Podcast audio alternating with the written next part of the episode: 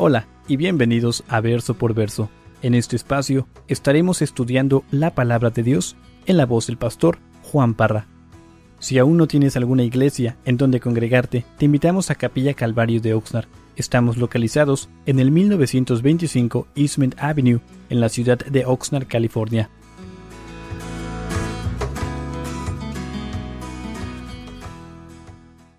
Éxodo capítulo 12 dice el verso 1 y el verso 2.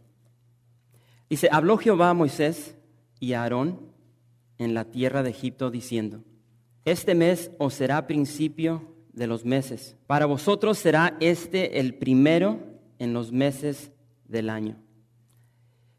Quiero detenerme aquí y, quiero que, que, veas estas palabras que, que, resaltan de tu Biblia y quiero que sepas que son palabras, son palabras de Dios para ti. Ahora tal vez eh, tú has llegado en esta noche y tienes, tienes el problema que muchos cristianos tienen, ese problema de que abren la Biblia y, y como que no hay una conexión, no se conectan. Ah, tal vez empiezas a leer y te duermes. Ah, o estás leyendo y, y, tú estás leyendo y posiblemente aún audiblemente y, lees una página, lees dos y parece que, que no se te ha grabado nada o que no has puesto atención en lo mínimo de lo que has leído. Y lo cierto es de que a mí eh, me pasa constantemente. Y me he dado cuenta de que en esta vida, hermanos, hay muchas distracciones. Muchas distracciones que nos apartan de la presencia de Dios.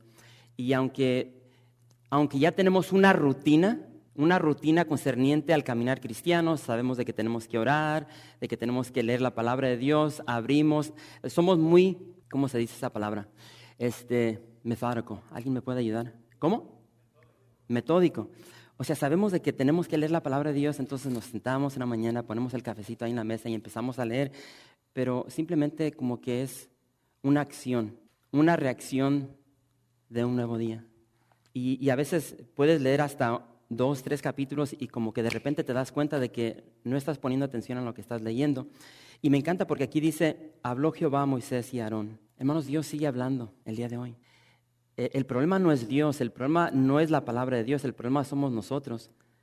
Y, me encanta, años atrás, no recuerdo ah, qué estación de radio decía esto, pero decían, tenemos que bajarle el volumen del ruido a nuestro alrededor para poder escuchar la voz de Dios.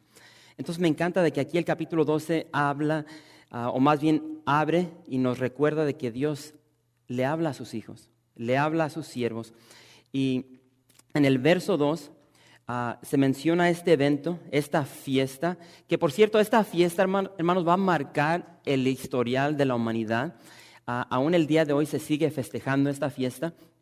Y, en sí aquí, en el verso 2, ah, a la apertura de este capítulo vemos de que, hermanos, esta fiesta va a marcar una nueva etapa en el historial de Israel. La fiesta de la Pascua fue una conmemoración de, la redención de toda una nación. Entonces, si aplicamos eso para, para el día de hoy, a, mí me encanta regresar al día que yo, que yo nací de nuevo. Obviamente Jesús le dijo a Nicodemo en San Juan de que nos es necesario nacer de nuevo. El que no nace de nuevo no puede entrar al reino de los cielos. Entonces siempre se ha dicho, tal vez ya lo has escuchado, de que el que muere dos veces, el que nace dos veces, muere y el que nace una vez muere dos veces. Entonces, a mí me gusta regresar a ese día que, el Señor me alcanzó, el, día que el Señor abrió mis ojos para ver su gloria, para ver su redención y, y celebrar, por decirlo así, esa primera Pascua en mi vida recordar de lo que Cristo hizo por mí, porque recuerden de que el que está en Cristo nueva criatura es, las cosas viejas pasaron, he aquí todas son hechas nuevas. Entonces es bonito recordar, regresar al pasado, a ese día que marcó el historial de tu vida personal. Y, entonces recuerda, recuerda de que lo hemos visto en, en Segunda de Pedro, de que a veces nos detenemos con el simple hecho de que Cristo murió por nosotros de que Cristo tomó nuestro lugar en la cruz y, a través de ese sacrificio de amor tenemos salvación. Pero recuerden que la salvación abarca mucho más de simplemente ser rescatados del infierno. Se nos tiene prometido una esperanza, una esperanza viva, una esperanza con Cristo por toda la eternidad en los cielos, que inclusivemente Jesús menciona en Apocalipsis 21, donde dice que Él va a hacer todas las cosas nuevas. Entonces, punto y aparte de que tu vida y la mía en este día sigue siendo santificada, sigue siendo renovada, a través de la palabra de Dios, va a llegar ese día donde vamos a ser glorificados y vamos a deleitarnos para siempre y por siempre, una eternidad con Cristo en un cielo nuevo y una tierra nueva. Entonces, si eso no te llena de gozo, no sé qué te va a llenar, pero verso 3 dice de la siguiente manera, dice nuevamente Moisés hablando con Dios, dice, y le dice Dios, habla a toda la congregación de Israel, diciendo, en el 10 de este mes, tómese cada uno un cordero según las familias de los padres, un cordero por familia. Mas si la familia fuere tan pequeña que no baste para comer el cordero, entonces él y su vecino inmediato a su casa tomarán uno según el número de las personas. Conforme al comer de cada hombre, haréis la cuenta sobre el cordero. Ahora, honestamente leí este verso y, o sea, lo primero que se me vino a la mente fue Raúl. No estoy diciendo esto simplemente por, por ser gracioso. Esa porción que dice conforme al comer de cada hombre, Raúl. Y ahorita van a entender eh, todo esto. Pero lo que quiero que veamos aquí Tal vez, estás aquí y dices, pues ¿quién es Raúl? Raúl es el más comelón de la iglesia. Entonces, por eso ahorita aquí esto. Pero quiero que veamos aquí de que vemos la muerte de un cordero. Y, eso, eso es lo importante. Es lo importante de, de esta porción aquí. Es la muerte de un cordero expiatorio, un cordero sustitutivo. Y dice Dios, Moisés, quiero que haya un cordero expiatorio sustitutivo por cada familia. Entonces, si tú estudias eh, cultura judía, típicamente una familia judía se componía de 10 personas. Es muy diferente a, a los días, el día de hoy, donde, o sea, vivimos una cultura donde familias no quieren tener hijos. Tener hijos es una carga, es un gasto. Entonces tenemos el día de hoy una, una mentalidad donde las, las parejas ah, un matrimonio quiere llegar al éxito antes de tener una carga de un hijo. Entonces los hijos el día de hoy son una estorba. Pero si regresamos a estos días y, aplicamos palabra a esto, o sea, los hijos eran una bendición de parte de Dios. Entonces las personas que no tenían hijos eran considerados como una maldición. Entonces, típicamente en esa cultura una familia se componía de 10 personas y aquí en el verso 4 me fascina. Me fascina porque aquí podemos ver el cuidado de parte de Dios, podemos ver el interés de Dios sobre nosotros. ¿Por qué? Porque Dios está en todo. Él, se fija en cada detalle. Ahora, lo cierto es de que no todas las familias en Israel, en esta porción que estamos leyendo, no todas las, familias estaban compuestas de 10 de 10 personas. Había familias pequeñas. Entonces Dios, Dios quiere que esto sea un evento familiar. Entonces Dios dice, si es que por algún motivo, tal vez hay una, hay familias, no, lo más, no es de que por si hay, sí lo había, había familias que apenas estaban iniciando su familia y apenas tenían dos, tres hijos. Entonces, para una familia de cinco personas, un cordero era demasiado. Y es por eso que Dios dice, si hay una familia donde un cordero es demasiado, entonces dice, júntese con quién? Con su vecino y el más próximo. Entonces no es una onda de que el día de hoy ya sabes que tal vez no le hablas a tu vecino y... O sea, no, entonces yo voy a escoger mi vecino que está como a las 5, no, no, no. Tu vecino más próximo, al que esté a tu lado. Entonces vemos este interés de parte de Dios hacia la familia. Y, lo que tenemos que entender aquí en esta porción es, muy importante. Israel no fue salvo porque eran hebreos. El día de hoy hay una mentalidad de que simplemente por el hecho de que ellos eran hebreos, Dios los salvó. Los hebreos eran igual de pecadores que los egipcios. Entonces, por igual nosotros, tú no vas a ser salvo porque eres mexicano o porque ah, eres panameño, o porque eres de Guatemala, o porque eres ciudadano de Estados Unidos, o, sea, tu nacionalidad no tiene nada que ver con lo que Dios va a hacer concerniente a tu salvación. Y entonces, por igual, hay personas, especialmente los jóvenes el día de hoy, que creen que porque sus padres son cristianos o católicos o mormones o etcétera, tienen esa mentalidad de que porque ellos, porque sus padres son una cierta religión, ellos de alguna manera lo son por igual. Y hay padres que creen también por igual, creen que porque ellos son cristianos, ellos le van a dar un tipo de patrimonio a sus hijos, pero, o sea, eso no tiene nada que ver con esto. Yo siempre he dicho que de Dios no tiene nietos, Dios tiene hijos. Entonces, individualmente tenemos que creer en Jesús para ser salvos. Entonces, pregúntate en esta noche si tú crees en Jesús. Entonces es fácil decir, no, yo sí creo en Jesús. Y, precisamente esta semana platicando con una persona, este, o sea, salió con es una persona que, que dice amar a Dios, que dice creer en Jesús, pero su vida dice totalmente lo opuesto. Entonces hay personas autoengañadas que dicen, sí, yo creo en Jesús.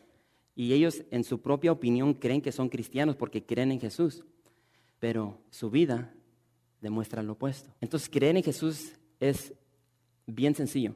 Creer de que Jesús vivió, murió y resucitó. ¿Y por qué él hizo eso? Él declaró ser Dios, Emanuel, Dios con nosotros, Dios todopoderoso y Señor de aquellos de quien creen en él. Y si él es tu Señor, entonces tú tienes que obedecerle.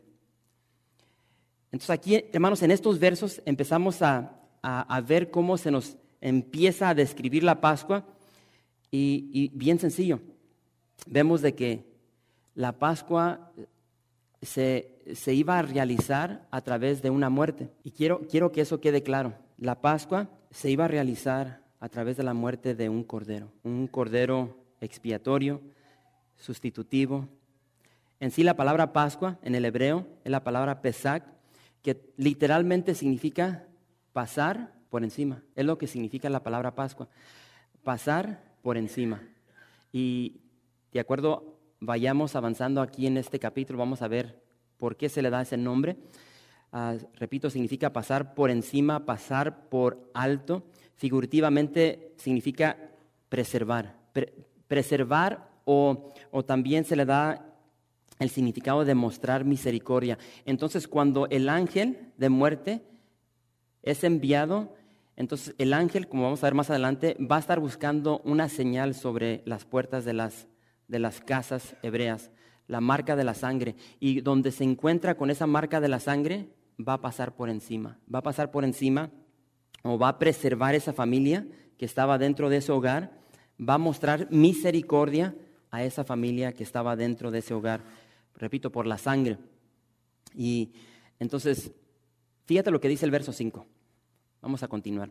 Dice, el animal, aquí se nos va a describir el animal que el pueblo tenía, tenía que escoger. Dice, el animal será sin defecto, macho de un año, lo tomaréis de las ovejas o de las cabras, y lo guardaréis hasta el día 14 de este mes, y lo inmolará toda la congregación del pueblo de Israel entre las dos tardes, y tomarán de la sangre y la pondrán en los dos postes y en el dintel de las casas en que lo han de comer.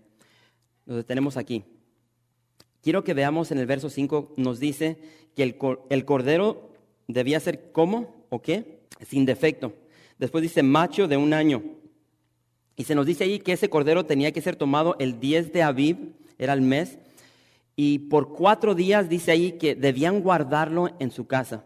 Entonces, ¿por qué debían guardar este cordero por, por cuatro días? Antes de inmolarlo, antes de sacrificarlo porque en esos cuatro días ellos tenían que asegurarse de que ese animal fuera, como dice, un animal sin defecto. Entonces se, especifica que era, tenía que ser un cordero o si no tenían un cordero se podía ser un, cabrito, pero ese animal tenía que tener una cierta edad y lo más importante tenía que ser sin defecto. ¿Por qué? Porque este animal estaba tipificando, estaba representando a Jesús, que sería el cumplimiento de todo lo que estamos viendo concerniente a la Pascua.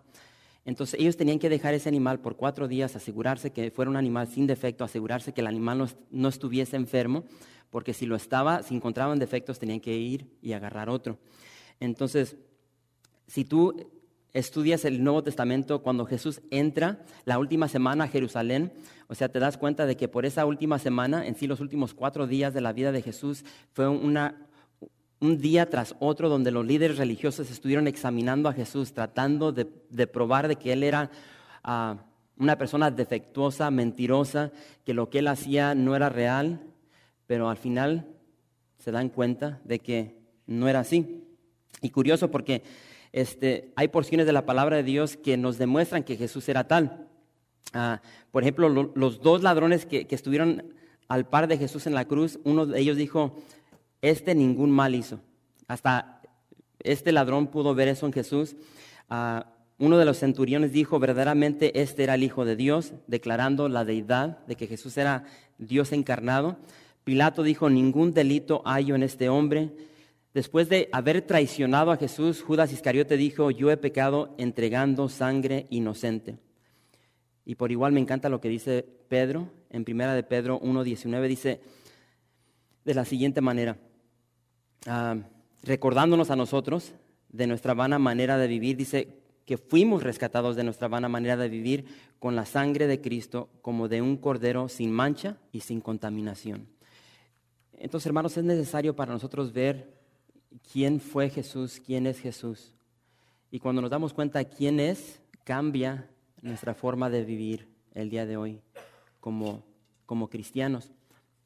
Entonces, después de, fíjense ahí, después de cuatro días, el pueblo tomaría este cordero y, fíjense que dice en el verso 6, dice, y lo guardaréis hasta el día 14 de este mes. Y fíjense lo que dice enseguida, y lo inmolará toda la congregación. Entonces es importante ver eso porque obviamente realmente no sabemos cuántos corderos fueron inmolados, sacrificados, pero me imagino que fueron muchos. Sabemos de que salieron de Egipto más de un millón de hebreos. Entonces te puedes dar una idea de, cuántos corderos tuvieron que ser inmolados esa noche. Pero aquí dice que el pueblo lo debería, ¿qué? Inmolar. Está en el singular, nuevamente tipificando el gran sacrificio que vendría más adelante en la persona de Jesús. Muy importante. Entonces, este, ahí lo iban a inmolar, lo iban a sacrificar entre las dos tardes, iban a tomar la sangre, ponerla en los dos, en los dos postes y el dintel, y después iban a comer la carne. O sea, e-, era una pachanga. Después de sacrificar este animal, iban a agarrar la carne, ah, se iban a levantar una carne asada, y, dice allí, se nos explica de que ellos tenían que comer esta, esta Pascua ceñidos con calzados, con sus calzados puestos y el bordón en mano listos para salir. Y entonces, hermanos, es muy importante notar estas similitudes en, cómo el pueblo de, Israel salió de Egipto y compararlo a, nuestras vidas el día de hoy. Entonces, es, es necesario ver cómo tanto Moisés como el pueblo de Israel, o sea, Moisés, Israel y diría yo nosotros, salimos de Egipto ¿A través de qué? A través de la fe. Entonces, trata, trata de, de, visualizar esta noche donde, donde Moisés le dice a todos los pueblos, ok, esto es lo que tenemos que hacer. Agarra a tu familia, ve a tu casa, agarra a uno de tus corderos, asegúrate que sea un, macho de un año. Si no tienes cordero, agarra un, cabrito, asegúrate que sea sin defecto y lo vas a degollar, lo vas a inmolar, lo vas a sacrificar porque sabes que ya, ya sucedieron nueve plagas, viene la, la, décima y la décima va a acabar con todos los primogénitos. Entonces, para que tu primogénito no muera, tú tienes que degollar un animal. Ahora pregúntate, ¿lo harías? Si Dios te pidiera algo el día de hoy muy similar a eso, ¿lo harías? Entonces, esto es un acto de fe. Diría yo un acto de adoración, de obediencia, pero es un, es un acto de fe porque, o sea, ellos saben, bueno, ya llegaron nueve plagas, viene la décima, llegará. Para ser librado de esta plaga tengo que matar un animal, tengo que hacer una carne asada, me tengo que comer la carne, se nos va a explicar ahorita cómo se debe de comer, tengo que tomar la sangre de ese cordero y pintar mis puertas o mi puerta de la casa. Entonces, repito, es, es un acto de fe tú y yo. Yo no sé si tú has hablado con personas cuando les dices solamente cree en Jesús. Me suena muy fácil. Suena muy fácil y, las personas no tienen fe, pero repito, esta es, la, esta es la palabra que predicamos, que si confesares con tu boca que Jesús es el Señor y creyeres en tu corazón que Dios le levantó de los muertos, serás salvo. Yo ya perdí cuenta de personas que me suena muy fácil y no tienen fe para creer. Entonces, este es un, este es un acto de fe. Y, y, si, no, si no lo creen, si no lo obedecen, el verso 12 dice, dice lo que les va a suceder. Dice, y ejecutaré mis juicios en todos los dioses de Egipto. E, y, ese juicio va a ser la muerte de los primogénitos, porque ninguno de los dioses va a poder detener esta última plaga. No han podido detener las primeras nueve. Entonces, fíjense lo que, lo que sucede aquí en el verso 8. Dice, y aquella noche comerán la carne asada al fuego y panes sin levadura con hierbas amargas lo comerán. Ninguna cosa comeréis de él cruda, ni cocida en agua, sino asada al fuego, su cabeza con sus pies y sus entrañas. Ninguna cosa dejaréis de él hasta la mañana, y lo que, y lo que, y lo que quedare hasta la mañana lo quemaréis en el fuego, y lo comeréis así, ceñidos vuestros lomos, vuestros calzados en vuestros pies y vuestro bordón en vuestra mano, y lo comeréis apresuradamente es la Pascua de Jehová. Pues yo pasaré aquella noche por la tierra de Egipto y heriré a todo primogénito en la tierra de Egipto, así de los hombres como de las bestias, y ejecutaré mis juicios en todos los dioses de Egipto. Yo, Jehová. Y la sangre os será por señal en las casas donde vosotros estéis, y veré la sangre y pasaré de vosotros, y no habrá en vosotros plaga de mortandad cuando hiera la tierra de Egipto. Entonces ahí está la instrucción de parte de Dios a su pueblo, a Moisés, para que Moisés se la diera a su pueblo. Y, esa noche dice aquí la palabra de Dios que ellos iban a, comerse ese cordero pascual. Iba, iba, a haber coinonía, iba a haber, iba a haber compañerismo entre las familias al sacrificar, inmolar este cordero. Y dice que el cordero no debía ser cocido en agua. Obvio no se debía comer crudo al animal. Ah, recuerden que este, este animal, esta muerte, este sacrificio, el inmolar el animal está hablando de juicio. Ah, pero se nos dice que debía ser que asado en fuego. El fuego habla de juicio, el juicio que, que va a caer sobre este animal, punto y aparte de su muerte, pero habla de un juicio, el fuego, algo que iba a caer por igual sobre la vida de Jesús y debían acompañar la carne. Esto me encanta. Esa carne, esa, carne asada del, cordero tenía que ser acompañada con qué? Con panes sin levadura. Con panes sin levadura. La, levadura en la palabra de Dios simboliza corrupción, pecado. Entonces, cuando ves, cuando ves esta orden, punto y aparte de que obviamente están saliendo a la prisa, no hay tiempo para dejar el, el pan que, se, que sea leudado. O sea, el punto de esto es de que eh, representa a Cristo, el pan de vida. Eh, y, en sí, si tú ves, el, diría yo, el pan sin levadura, que, del cual estamos hablando aquí, cuando tomamos la Santa Cena, nosotros no sé si, si se dan cuenta o si han visto esas, esos pedazos de cuadro antes de que lo rompemos. O sea, e, e, ese pedazo de pan sin levadura está porferado, tiene hoyitos, tiene hoyitos que habla de, cómo Jesús ah, fue clavado en la cruz, tiene marcas como de quemaduras eh, en, el pan, los latigazos que le dieron a Jesús. Entonces aquí estamos viendo esta representación, este simbolismo de este pan sin levadura que representa a Jesús. Jesús, ah, repito, no tenía ninguna corrupción en él, ah, sin pecado. Y, fíjense lo que dice Mateo 16.6. Vamos a ver rápidamente Mateo 16.6 para ver lo que Jesús le dijo a sus discípulos concerniente a la levadura.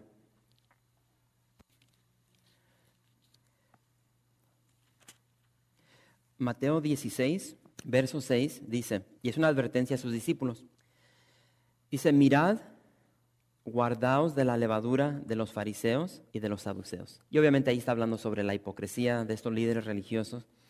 Ah, ah, si gustas voltear rápidamente a Lucas 12, ahí dice en el verso 1, ah, guardaos de la levadura de los fariseos, que es la hipocresía. También Primera de Corintios 5, versos 6 al 8 habla sobre esto, Gálatas 5, 9, Mateo 13.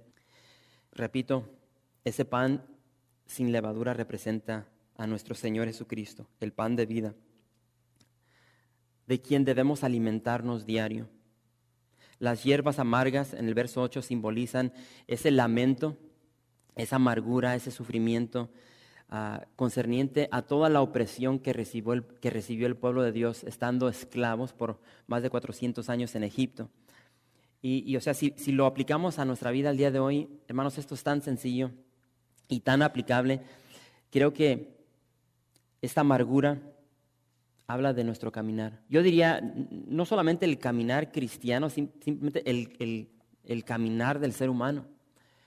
Porque, o sea, seas cristiano o no, vamos a pasar todos por dolor, vamos a pasar todos por, como dice David, a esos valles de sombra de muerte, vamos a pasar por experiencias amargas, dolorosas, estresantes. O sea, la cuestión es de que si, si no eres cristiano, vas a pasar esas experiencias amargas sin Jesús. Pero si eres cristiano, vas a vivir esas experiencias, obvio, amargas, pero en Cristo. Y ahorita más adelante vamos a ver algo concerniente a lo que podemos hacer o lo que el cristiano tiene en, esas etapas de amargura, de dolor. a lo cierto es de que Jesús dijo, en el mundo tendréis aflicción, pero confiad, yo he vencido al mundo. Ahora quiero regresar al verso 12 donde dice, fíjense en el verso 12, al verso 12 donde dice, pues yo pasaré aquella noche por la tierra de Egipto y heriré a todo primogénito en la tierra de Egipto, así de los hombres como de las bestias, y ejecutaré mis juicios en todos los dioses de Egipto, yo Jehová. Entonces, lo que tenemos que entender es de que Dios está por descender, está por descender ah, con un juicio tremendo sobre eh, todo el país de Egipto. y es tan importante reconocer que los judíos, repito, no eran mejores que los egipcios. Dentro de la iglesia tenemos la tendencia de pensar que nosotros somos mejores que los demás, que porque ahora en Cristo, como que somos más especiales, como que ya no somos pecadores. Y hermanos, los hebreos, los judíos, eran igual de pecadores que los egipcios, igual. Entonces la clave se encuentra en el verso 13, donde dice, la sangre os será por señal en las casas donde vosotros estéis. La sangre. Y veré la sangre y pasaré de vosotros y no habrá en vosotros plaga de mortandad cuando hiera la tierra de Egipto. Entonces tiene que quedar ahí clarísimo de que esta no es tu onda, no es que yo soy bueno, yo hice esto, yo doy tanto. O, lo opuesto de a veces condenarnos porque no hacemos lo suficiente. O sea, a veces entramos en, esa etapa donde nos condenamos a nosotros mismos porque no leímos, porque no oramos. O sea, si tú dejas de orar, si tú dejas de, eh, de estudiar la palabra de Dios, Dios no te va a amar menos. Si te quemas y te mochas la greña leyendo 100 capítulos al día, Dios no te va a amar más. O sea, Dios te ama por igual. Entonces no hay nada que tú puedas hacer o no hacer que va a causar que Dios te ame menos o más. E, este es el Dios que servimos y muchas personas no entienden eso, no entienden el concepto de la gracia. Entonces, obviamente, si dejamos de leer, si dejamos de orar, nos va a afectar personalmente, va a afectar nuestra relación con Dios, pero no va a cambiar en lo mínimo el amor que Dios tiene por ti. Entonces vemos aquí de que es la sangre, es la sangre de un cordero. Dios había establecido el sustituto, un cordero sin defecto. Ya Dios hizo su parte, ya les estableció, les indicó lo que ellos tenían que hacer. Ahora ellos tienen que creer, tienen que obedecer, tienen que proceder en fe. Es lo que vemos aquí. Proceder en obediencia, en fe, sacrificar el cordero, marcar las puertas, marcar la puerta, los postes, el dintel. Repito, ellos tenían que proceder en fe. Y, y eso lo menciona el autor de Hebreos. Quiero que veamos juntos Hebreos 11, 28. Hebreos 11, 28. Hebreos 11, verso 28. Dice, por la fe celebró la Pascua y la aspersión de la sangre para que el que destruía a los primogénitos no los tocase a ellos. Por la fe. Sin fe es imposible agradar a Dios. Hermanos, repito, como ya hemos visto, este Cordero Pascual tipifica a Jesús, representa a ese Cordero de Dios que quita el pecado del mundo, que fue declarado por Juan el Bautista. Entonces, fíjense lo que dice Pablo en 1 Corintios 5.7. Primera de Corintios 5.7. Primera de Corintios capítulo 5, verso 7. Dice, Capilla Calvario, limpiaos pues de la vieja levadura para que seáis nueva masa, sin levadura como sois, porque nuestra Pascua, que es Cristo, ya fue sacrificada por nosotros. repito, hermanos, nuestra Pascua es Jesús, el Cordero de Dios que quita el pecado del mundo, ese Cordero inmolado, sin defecto, sin mancha. Y, tal como se, le, dijo a Moisés que le dijera al pueblo que sacrificaran, que inmolaran ese Cordero eh, en medio de las dos tardes, Jesús por igual fue sacrificado por la tarde. Jesús fue nuestro sustituto, su sangre nos limpia de todo pecado, dice 1 de Juan capítulo 1, verso 7. Entonces la pregunta clave después de ver todo esto, eh, si, retrocedemos a, lo que estamos viendo en Éxodo, fue la sangre de ese cordero, eh, ese sacrificio, y después el tomar esa sangre y aplicarla a tu hogar, a la puerta. Ese fue el acto que trajo rescate, salvación del ángel de muerte que iba a descender sobre la nación de Egipto. Entonces, la pregunta para nosotros el día de hoy sería por igual, relacionarlo a eso. ¿Has aplicado la sangre del Cordero de Dios, de Jesús, a tu vida? Porque la palabra es clara. Las personas que no tuvieron fe y no hicieron lo que Dios les dijo que hicieran y se encontraron en un hogar sin la sangre, murieron.